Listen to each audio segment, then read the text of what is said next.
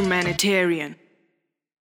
Adelina Kamal describes herself as a collaborative contrarian. I just think of her as a humanitarian.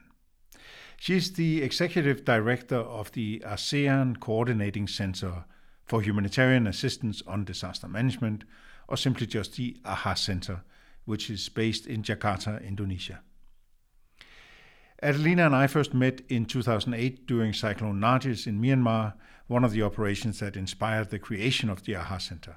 I found the conversation fascinating in, in the sense that all of the challenges Adelina bring up are exactly the same that we struggle with at the global level, but the answers she brings to the table have a different flavor to them. And it is that complementarity that I think really makes the AHA Center uh, unique and an important part of uh, the discussion in terms of where we are going as a sector and how we come to terms with the fact that one size fits nothing, but that we need to have but that we need to have contextually adapted solutions for different settings. We speak exclusively on natural disasters and the role of AHA in this setting, and as such, we have chosen not to discuss some of the complex humanitarian crises which also are taking place in the region. I hope you enjoy this conversation as much as I did.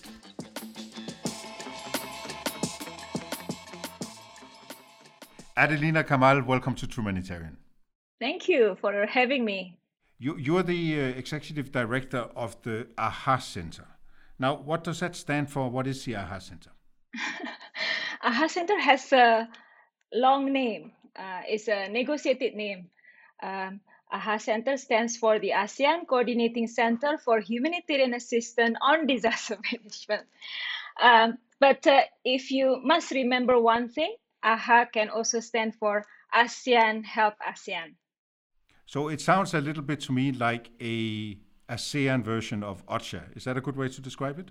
Well, actually, it's a little bit of many things. Uh, it's not only uh, OCHA uh, element there. It's, it's, it's also WFP a bit. It's also Red Cross a bit. It's also uh, some other UN agencies a bit. It's also the local uh, CSO. So we have uh, bits and pieces of uh, the current humanitarian uh, actors. But it's it's an intergovernmental organization. it's a regional, it's a specialized regional center set up by the 10 ASEAN countries and focuses on basically strengthening the national capacities of the 10 ASEAN countries to respond collectively to disasters and also to collaborate with one another in reducing risks. As you know, ASEAN region is also known as the supermarket of disaster or the 7-Eleven of disaster. But that is something that we we we want to change. Yeah, it's it's it's not a good thing to be remembered as the 7-Eleven and supermarket disaster. We want we want to be also known as the region that is uh, self-sufficient and the countries that are uh, reliant on ourselves. I, I love that 7-Eleven bit. Um, I'd never heard that before.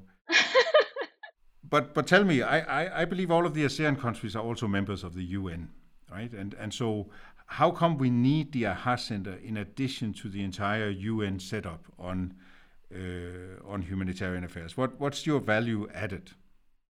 Um, well, first of all, um, AHA Center was established uh, also out of necessity. Yeah, uh, we uh, AHA Center um, uh, was shaped by three catastrophic disasters uh, in the ASEAN region. You remember the 2004 Indian Ocean tsunami that affected the Aceh Nias uh, of Indonesia and also Malaysia, Myanmar, Thailand, right? There are four countries in ASEAN and also the surrounding countries.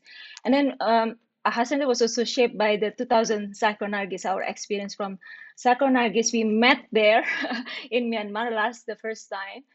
Uh, was born uh, about two, three years later in 2011. And then there was this another uh, major disaster, Typhoon Haiyan in 2013. AHA was just uh, two years old. You were also kind of like shaped by this uh, uh, disaster in the Philippines. So, so Center was born out of necessity. Uh, because of the uh, catastrophic uh, disasters and because the 10 ASEAN countries felt that it is time for them to, to do something, you know, more concrete about uh, helping one another. There was actually uh, this declaration uh, back then in 76, 1976. ASEAN was established in 1967, as old as my husband. Yeah, but there was this declaration uh, there was this uh, declaration called the Declaration on uh, Mutual Assistance in Natural Disaster, dated 76, uh, and signed by the five founding fathers. Only two pages, right? So, so before the tsunami, uh, the 10 ASEAN countries already had an idea of okay, uh, what are we going to do about this declaration? Only two page and signed only by the five founding fathers of ASEAN. Now we are 10. Okay, so so and at that time there was of course uh, no tsunami yet, but we had landslides, we had uh, flooding. You know, we have uh, the so-called medium scale disaster, and we wanted to uh, do more than this uh, two-page declaration of intent, and we talk about okay, well, I think we need to uh, see whether we can mobilize resources across borders to help one another. We have the search and rescue teams and so on and so forth. That that was actually the discussion before the Indian Ocean tsunami, and and no one, of course, knew that the tsunami, you know, would happen nine months later in December 2004. So really, AHA Center was established out of the necessity. I was in the uh, negotiation negotiation table. So after the Indian Ocean tsunami, uh, we further crystallized this uh, intention to uh, help one another to expand this uh, two-page declaration of intent into a regional treaty. Um, and then uh, we also kind of like decided, okay, it's not going to be only about response, it's also going to be about reducing risk. And then, you know, some countries uh, got decided, okay, well, you know, when we talk about a disaster as big as tsunami, we cannot just meet once in a while, guys, right? And we're talking about the 10 National Disaster Management Organization. They at that time they met quite frequently, but only like twice in a year. Uh, but uh, they, they they said that okay, we cannot uh, we cannot uh, do the way we do things. We need full timers. We need AHA Center. Okay, so uh, uh, Indonesia came up with the idea of AHA Center, ASEAN Humanitarian agency, ASEAN Humanitarian Center, basically. That's the original name. And then the other countries uh, like the idea, and then there you go.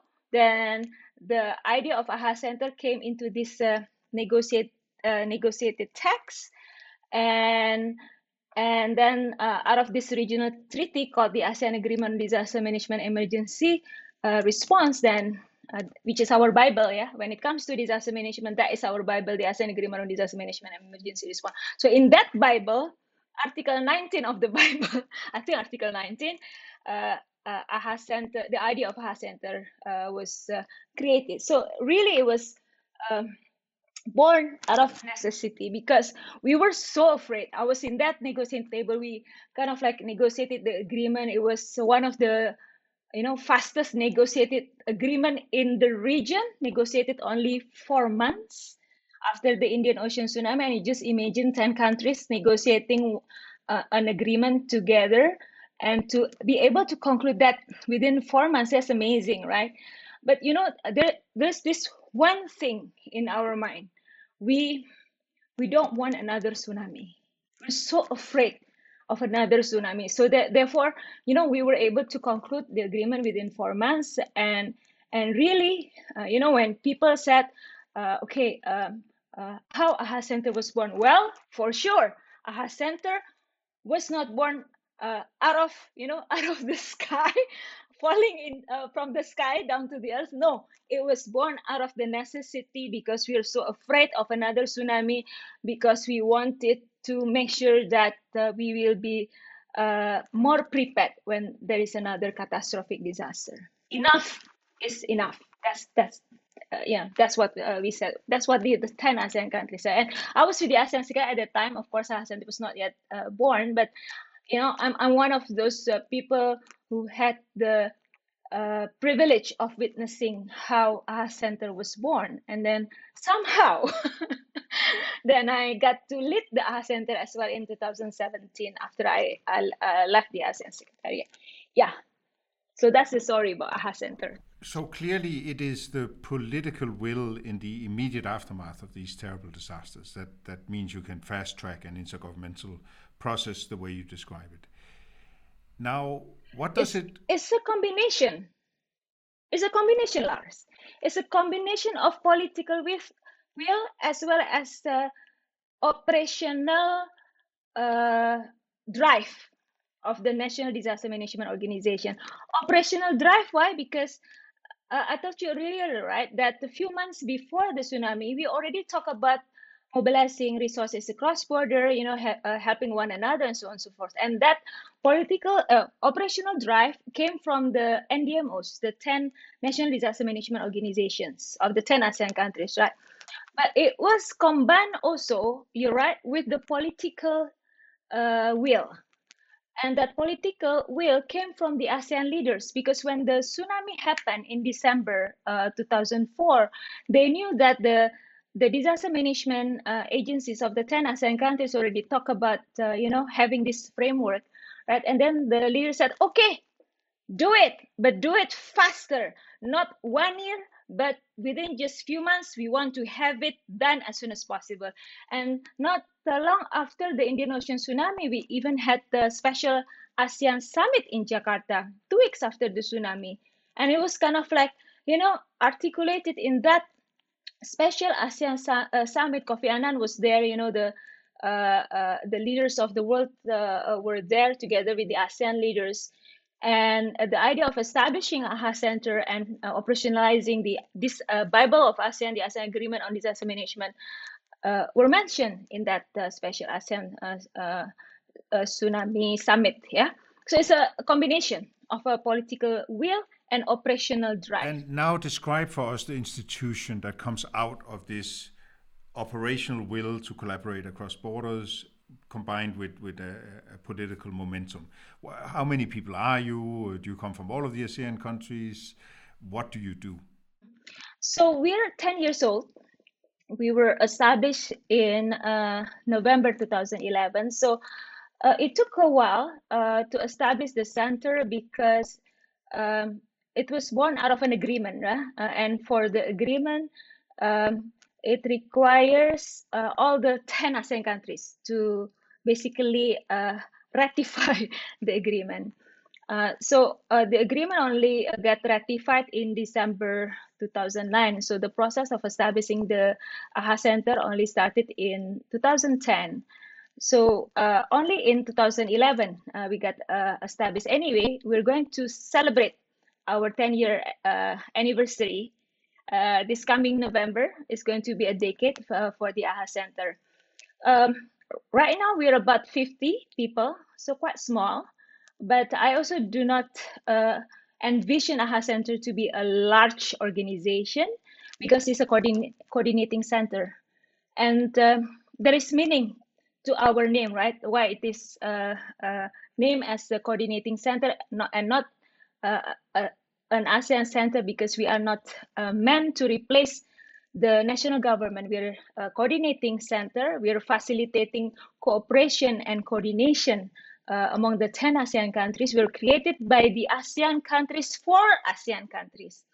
So uh, if we are, if we become too big, then we will not be agile and flexible and nimble. So I, I think 50 is uh, quite a good number.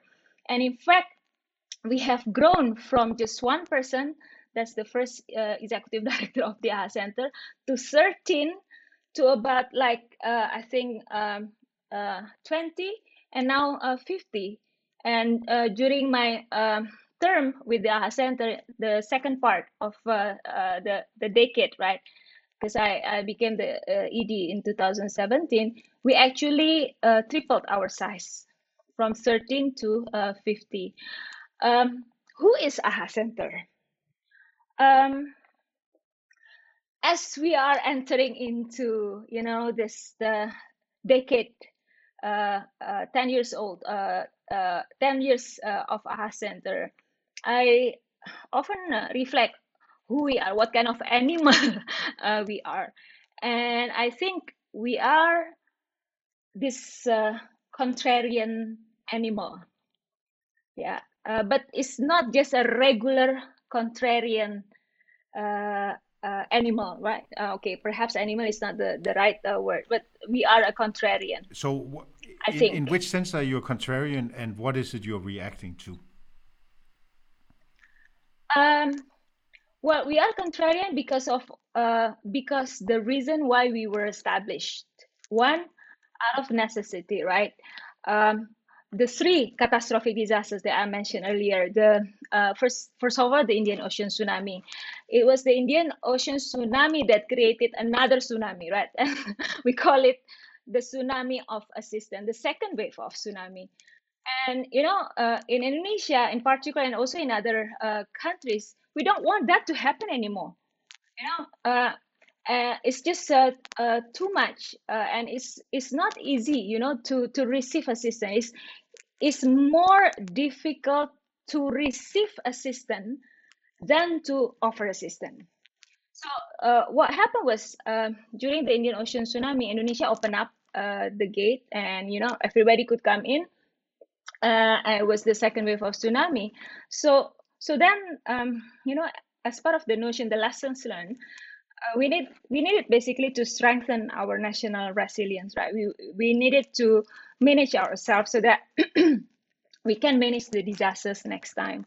It doesn't have to be uh, you know uh, like that uh, anymore and and therefore we need to increase uh, our self resilience the way i say is a contrarian because uh, it's it's creating something right aha center itself is a contrarian because aha center create, was created out of a necessity and that necessity was basically uh, making sure that uh, you know we're not going to uh, experience that uh, second wave of tsunami.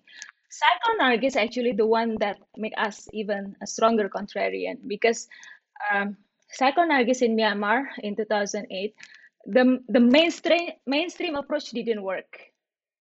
So um, ASEAN actually had to apply the alternative approach because the mainstream approach didn't work the international humanitarian system tried right uh, to basically apply uh, the the normal system, but it didn't work. So then ASEAN came uh, uh and um, and uh, basically introduced this idea of the ASEAN-led uh, coordinating mechanism. That that's contrarian. Um, it's it was kind of like shaking shaking the or challenging the status quo because we were kind of like a new kid in the block, right? And then Typhoon Haiyan, also another uh, disaster that make us uh, contrarian because um, that was the time when uh, the global humanitarian system came in with the go big uh, regret regret later approach as if that the capital was not functioning as if that the resources were not there in the country it's not bad if we bring a bit of spirituality into a humanitarian discussion. so, so I think what, what you have described so far for me is a complementarity that I can see work well in mega disasters. Because as you said, it's so overwhelming, you basically need whatever you can get your hands on. Now, in 2018, these were more, they weren't small disasters, but they were not mega disasters. And so did that change the role and the division of labor between ASEAN and the international response community and the national government? Uh, 2018 triple disaster. So it's not only tsunami, uh, earthquake and tsunami, but also liquefaction. Right? It affected the central Sulawesi province of Indonesia. Uh, how many provinces in Indonesia? 34. So it's not even considered as a national disaster. And Central Sulawesi is a province in the island of Sulawesi. So it's a provincial level uh, disaster, but it, it actually reaches the uh, catastrophic level according to our, you know, uh, statistic. Uh, so, so therefore, you know, uh, the people's attention, uh, you know, was geared towards uh, Central Sulawesi. And it was really a unique year because in 2018, it was not only this Central Sulawesi triple disaster. Before that, there was this uh, Lombok earthquake, right? Uh, and then uh, uh, Typhoon Mangkhut in the Philippines, floodings in the Mekong region, and you know some some other disasters. We were very busy. So you know, um, you imagine a country that experienced this uh, disaster one after another, and they just actually experienced a Lombok earthquake. So although it was a provincial disaster, it was actually quite a lot, right, for Indonesia. But then um, uh, uh, and I'm not speaking on behalf of the Indonesian government, right? But I'm, you know, interpreting what uh, happened. Uh, Indonesia decided that they welcome uh, international assistance, but then uh, they specified uh, the kind of assistance that that they need from the international humanitarian community. Um, uh, if you ask me whether it changed, yes. Why? Because uh, uh, at that time, the Indonesian government, uh, unlike you know uh, the, the 2004 Indian Ocean tsunami, decided that they, you know, they welcome offer of assistance. They specified what you know they need, and then they also uh, decided that okay, if if you come as an assistant, you need to find uh, local uh, players, right? You cannot just come in with your search and rescue dog, you know, bringing drones and all, uh, everything. Uh, if you come, you channel your assistant through the local players, such as the Indonesian Red Cross. And then AHA Center uh, was tasked to help the uh, National Disaster Management Organization to manage offers of international assistance. Um, interestingly, um, you know, uh, AHA Center, ASEAN, and uh, UN, in particular OCHA, already came up with this interoperability playbook. So we also practice that uh, interoperability with the UN uh, in particular. We mobilize our ERAT. This is the version of uh, the ASEAN version of UNDAC. And then and uh, maybe we should just explain that UNDAC right. is the uh, United Nations. Disaster Assessment and Coordination Team. Yeah. And your version of that is called the ERAT. ERAT, yeah, yeah Emergency Response and Assessment Team. So uh, ERAT uh, uh, was mobilized first uh, upon the acceptance of the Indonesian government. Um, actually, it was just a few hours after the disaster. They said, okay, we need ERAT to support uh, managing uh, offers of international assistance also on the ground. We need ERAT on the ground in the staging area, uh, but we also need AHA Center to manage offers of assistance at the EOC Emergency Operations Center in Jakarta. So at the three le levels, at the strategic, operational, tactical level.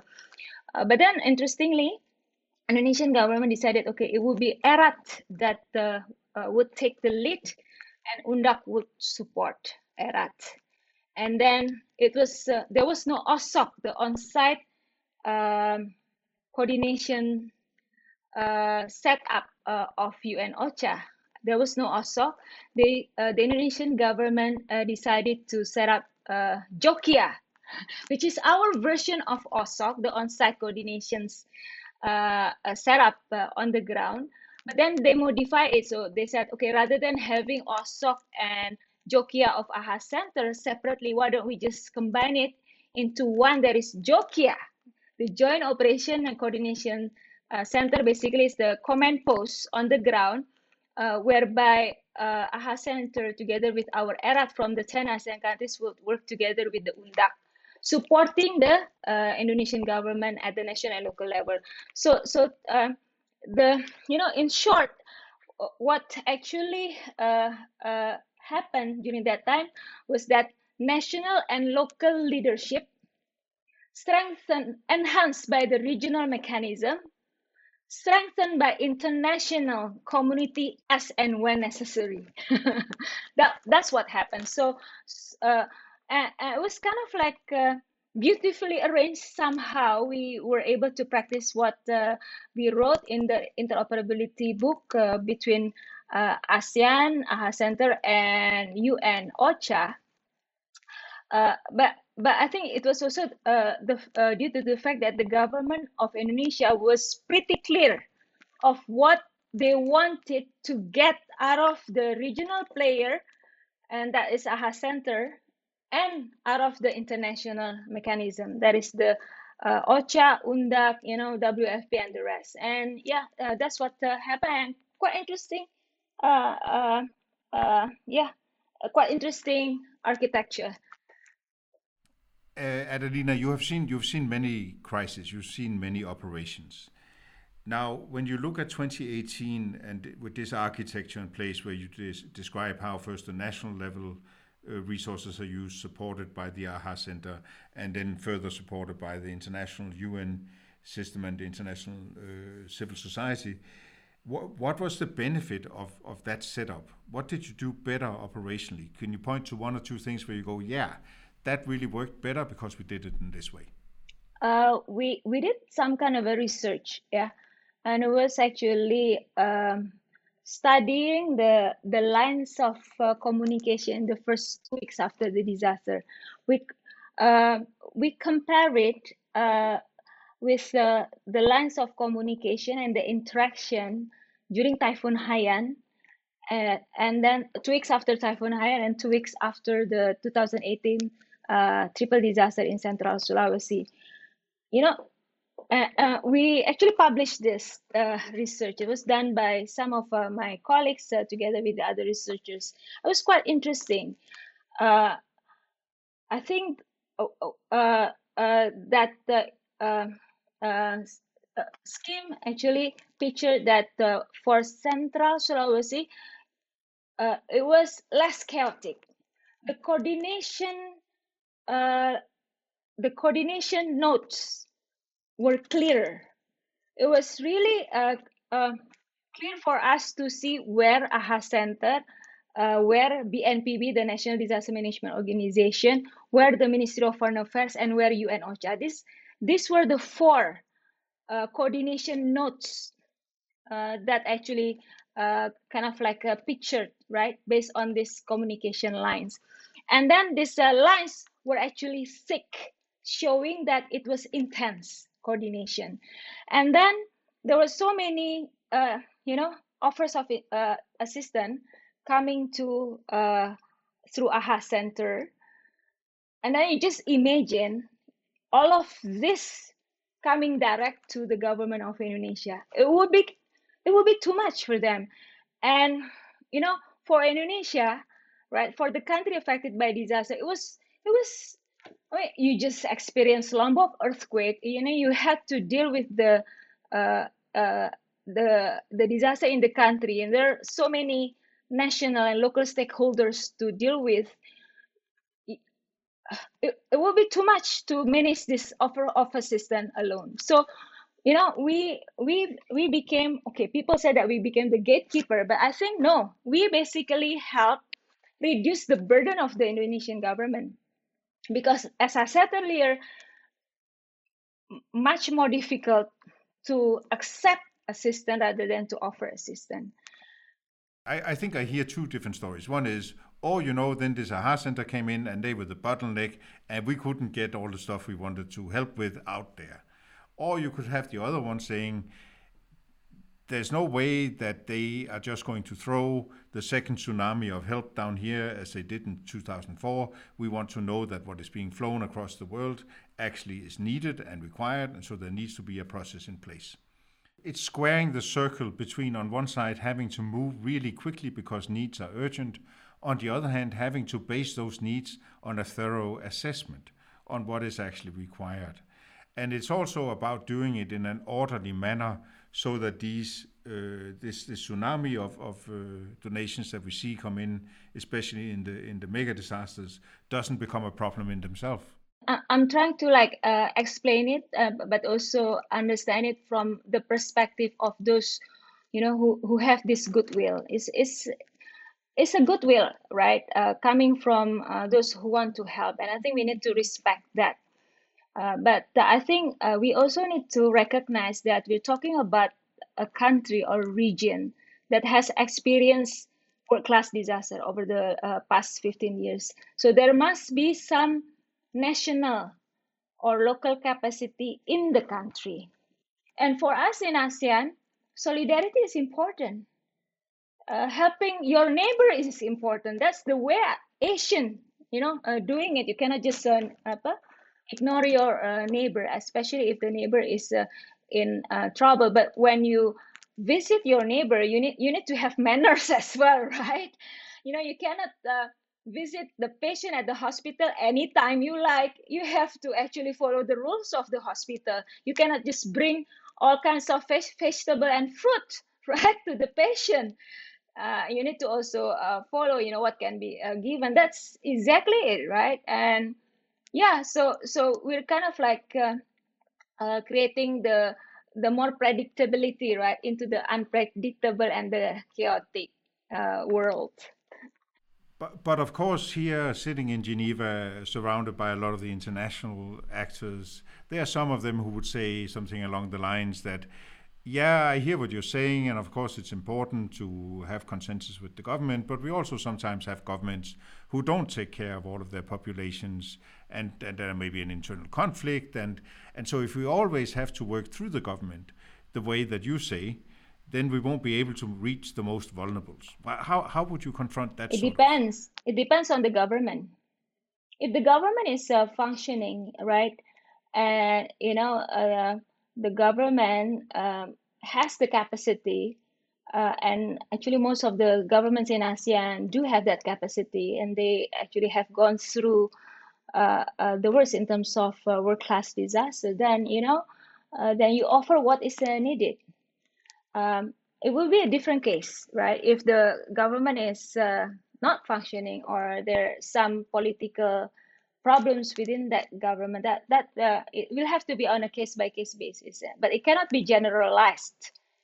Uh, the point here is that you know respect uh, the sovereignty of the government, respect, and this is not only about you know uh, national government, also respect the capacity within the country and I think uh, so far the global humanitarian system has been, you know, uh, a top-down uh, vertical approach, and I think we need to change that. It has to be uh, more of a horizontal. It has to be more of, yeah, something like ASEAN helping ASEAN. You know, so it's it, it should not be we should not be given the impression that you know the global humanitarian system or the international humanitarian system because they already uh, exit uh, for long they're superior than us cannot be uh, right? Because um, you know it's just a, like a, a pyramid. Uh, the global humanitarian system uh, brings with them funding right? Brings with them a pool of uh, expertise brings with them standards um, and systems and these are all good these are very attractive to us who are still developing whose needs are greater than our resources.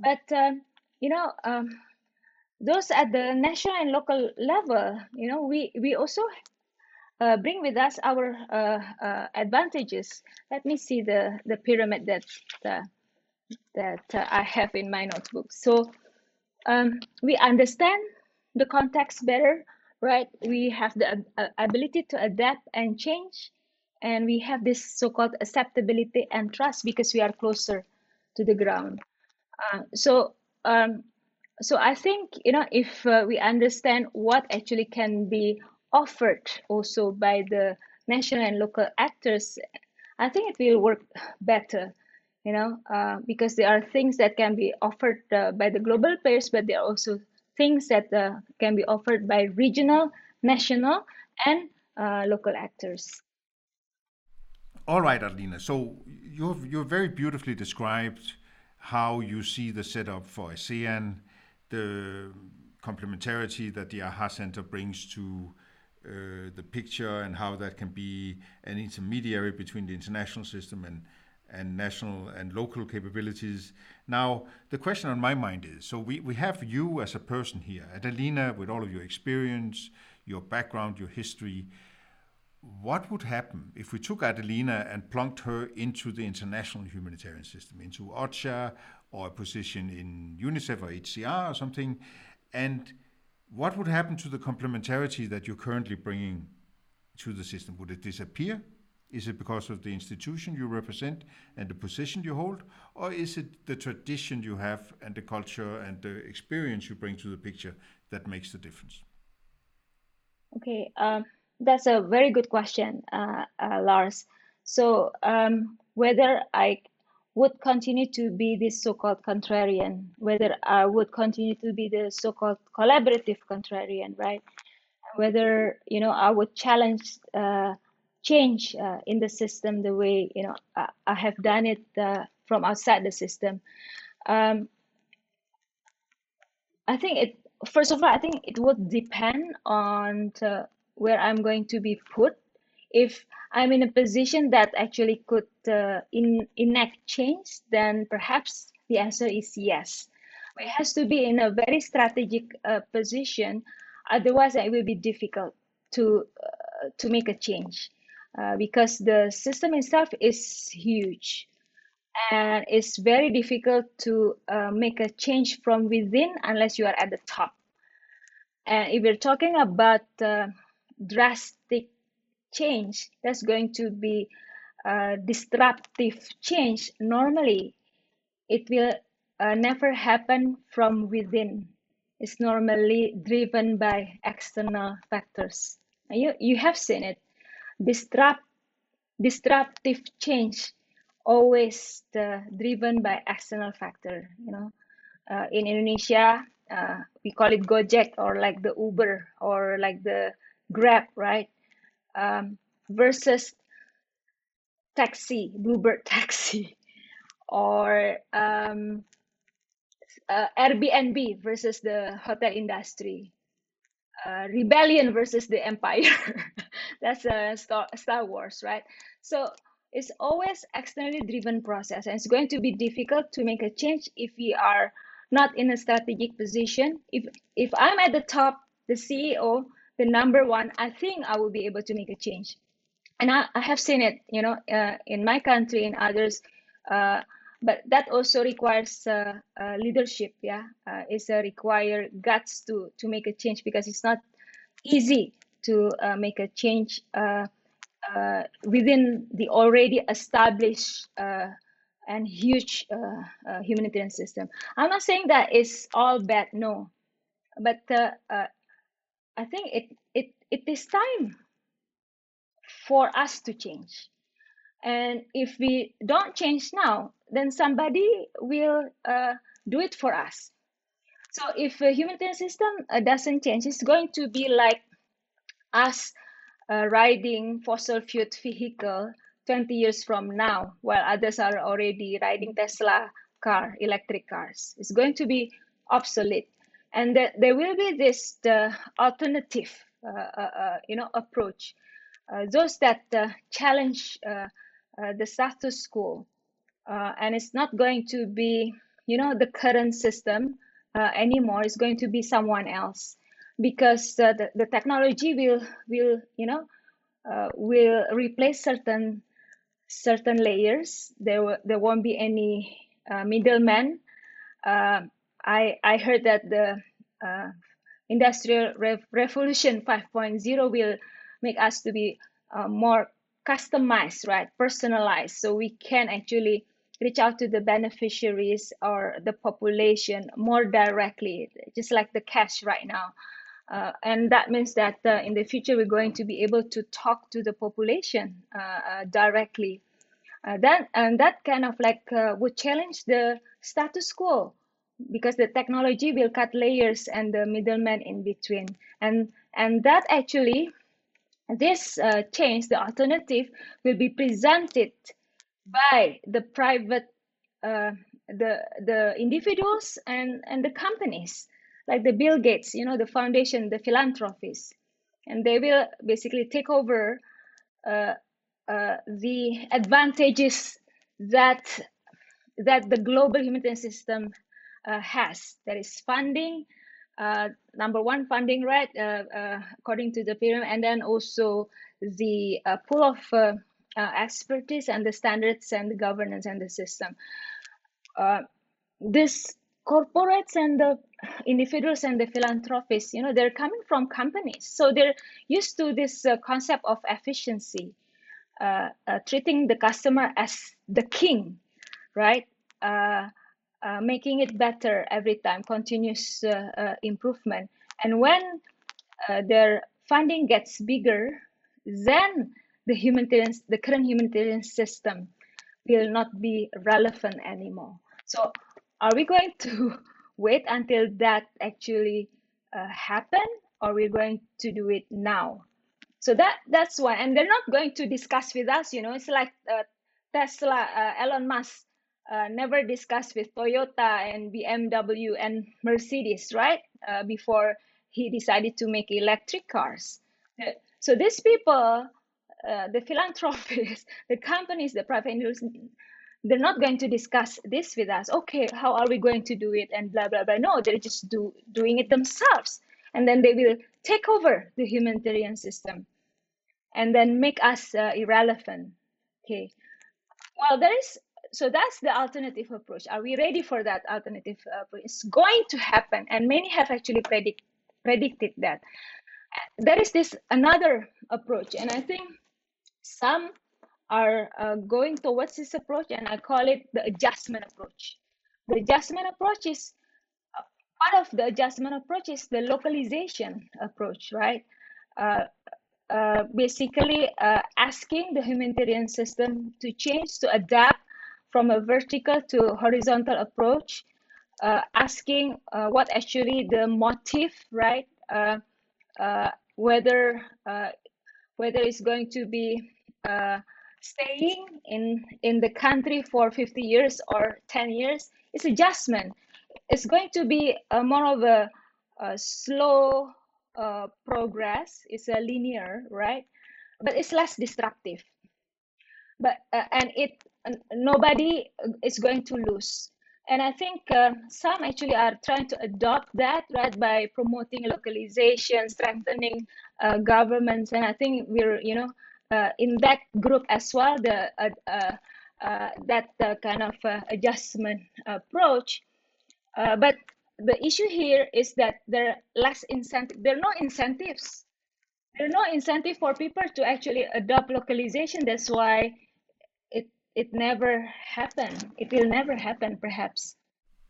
It's a really interesting way you just put it, right? So, so what I hear you saying is, on one side, uh, we have a potential future scenario which is a, a, disruption, as we've seen in the tech sector, with a more or less market-based approach, which may be more efficient but will not be principled, probably. And you contrast that with a localized, uh, collaborative, context-specific approach rather than a top-down, one-size-fits-nothing approach coming in from Geneva. I actually hadn't thought of, of those two futures as, as, the two scenarios, but it's a really, really interesting way to think about it. Yeah. So uh, I think that's going to be the future. The, the future is going to be uh, more inclusive, and I think uh, if you're not ready, then we, we have to be ready for this uh, new challenge. Uh, it's not going to be uh, only government. Uh, so regional organization, intergovernmental regional organization like our Center also need to make sure that uh, we remain relevant, right, in the next uh, decade. Um, and, but it's not going to be government dominated space anymore when we talk about disaster management or humanitarian assistance it's get it's it's get uh, it's going to be more inclusive and uh, I think um, I I think uh, we also need to be uh, cr- critical to ourselves, you know, on our motive. Really, uh, are we creating um, reliance or resilience? Are we actually employing trading mindset or humanitarian mindset? Trading mindset you know you pay and then you deploy your uh, experts coming from the country who pay you. That's trading mindset. That's creating a reliance or resilience. The thing is that uh, i've been trying to you know um, uh, think about it. What could be the incentive so people will adopt the adjustment approach? That it will be more uh, interesting for them uh, rather than the disruptive approach. I think that's something that we need to ponder.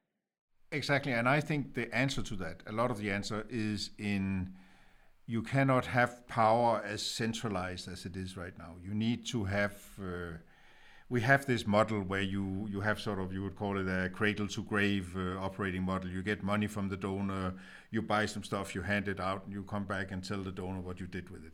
I think we need to break up that value chain, and I think there needs to be a far more complex humanitarian ecosystem with checks and balances and and and collaboration being created by very diverse actors. And I think what's holding us back is a very rigid humanitarian architecture with large scale bureaucracies that are too much alike.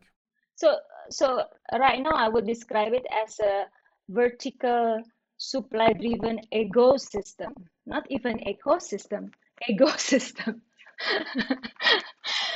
uh, uh, ecosystem. So we need to actually shift it to a more, you know, conducive, uh, more, uh, uh, what do you call that? Yeah, what you said, diversified ecosystem. Yeah.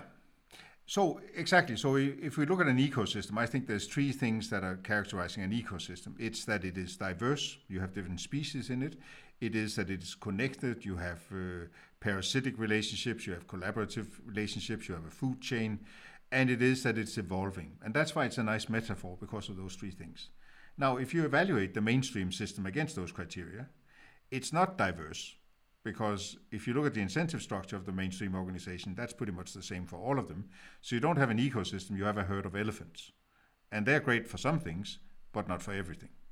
Secondly, it's not really connected because we don't need each other. You get money from the donor, you need the donor, and then you you control that money until it's spent and you report back to the donor. And it's about creating a connectedness where there's a need for collaboration with local actors and that's where I think that inclusiveness you speak from is incredibly important. And that's why it's not really evolving, because we're locked by this herd of elephants who get their share of the pie and then they spend that money. Mm. Uh, therefore, people or the world needs a contrarian, collaborative contrarian like uh, a center like uh, ASEAN. Uh, many are skeptical about ASEAN, right? Uh, I mentioned earlier that the many predicted ASEAN to fail, but uh, now we become the uh, second largest, or not second largest, se second most successful regional organization in the world after the EU. Uh, and I think that's also due to the fact that uh, we apply this collaborative contrarian. So we, you know, we critically criticize ourselves and also crit criticize the, the whole ecosystem. We, we don't go with the mainstream and then just you know stop thinking but we become innovative and you know find new ways of uh, uh, uh, uh, doing it and it's okay it's okay to be different from the mainstream if it is uh, for uh, something good it's it's a challenge the status quo yes but it allows you to to be more innovative to actually to to be critical to to ourselves uh, so, so I think we need to have more of this uh, collaborative contrarian. And I'm not saying, you know, because I want to praise AHA Center uh, or ASEAN, but uh, uh, I think it's, it's, it's really time for the system to be challenged, but in a positive way. Contrarian doesn't have to be negative, it can be positive as long as you bring value to the table.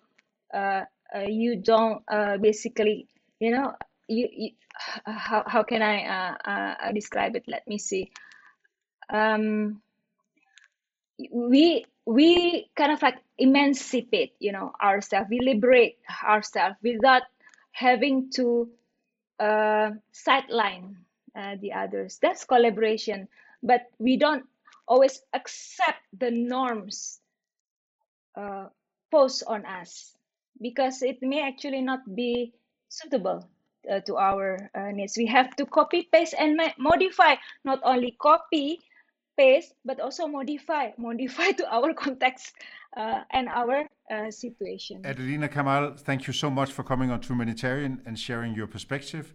I'm acutely aware that you are in Jakarta. It's getting very late. And so I would like to thank you for, for the time. It's been a great discussion. And thank you for all that you do with the AHA Center. And I look forward to hopefully meeting you soon again, either in an operation in Geneva or who knows in Jakarta. Thank you, Lars, for having me. Um, it's the month of Ramadan is uh, um, also a month of reflection. And as AHA Center is uh, entering, you know, a decade, I think it's also good to uh, have this conversation to reflect uh, where we are now. Uh, since the first time we met in 2008 in Myanmar after Cyclone uh, Nargis. So thank you for having me and thank you for this uh, conversation. It's about the rights and the freedom to be, for people to choose their path in life and dream. Souls of men beyond what you see. Stages are different for each. Who will lead? Cycles of outsiders that get fat checks, fly in, fly out of places with slums and jets. Ask better questions, pick apart, educate, and no one is safe. We're here to build and debate. We are, we are searching for more. Open up your mind beyond Richard Paul for the truth. You've been warned. Humanitarian.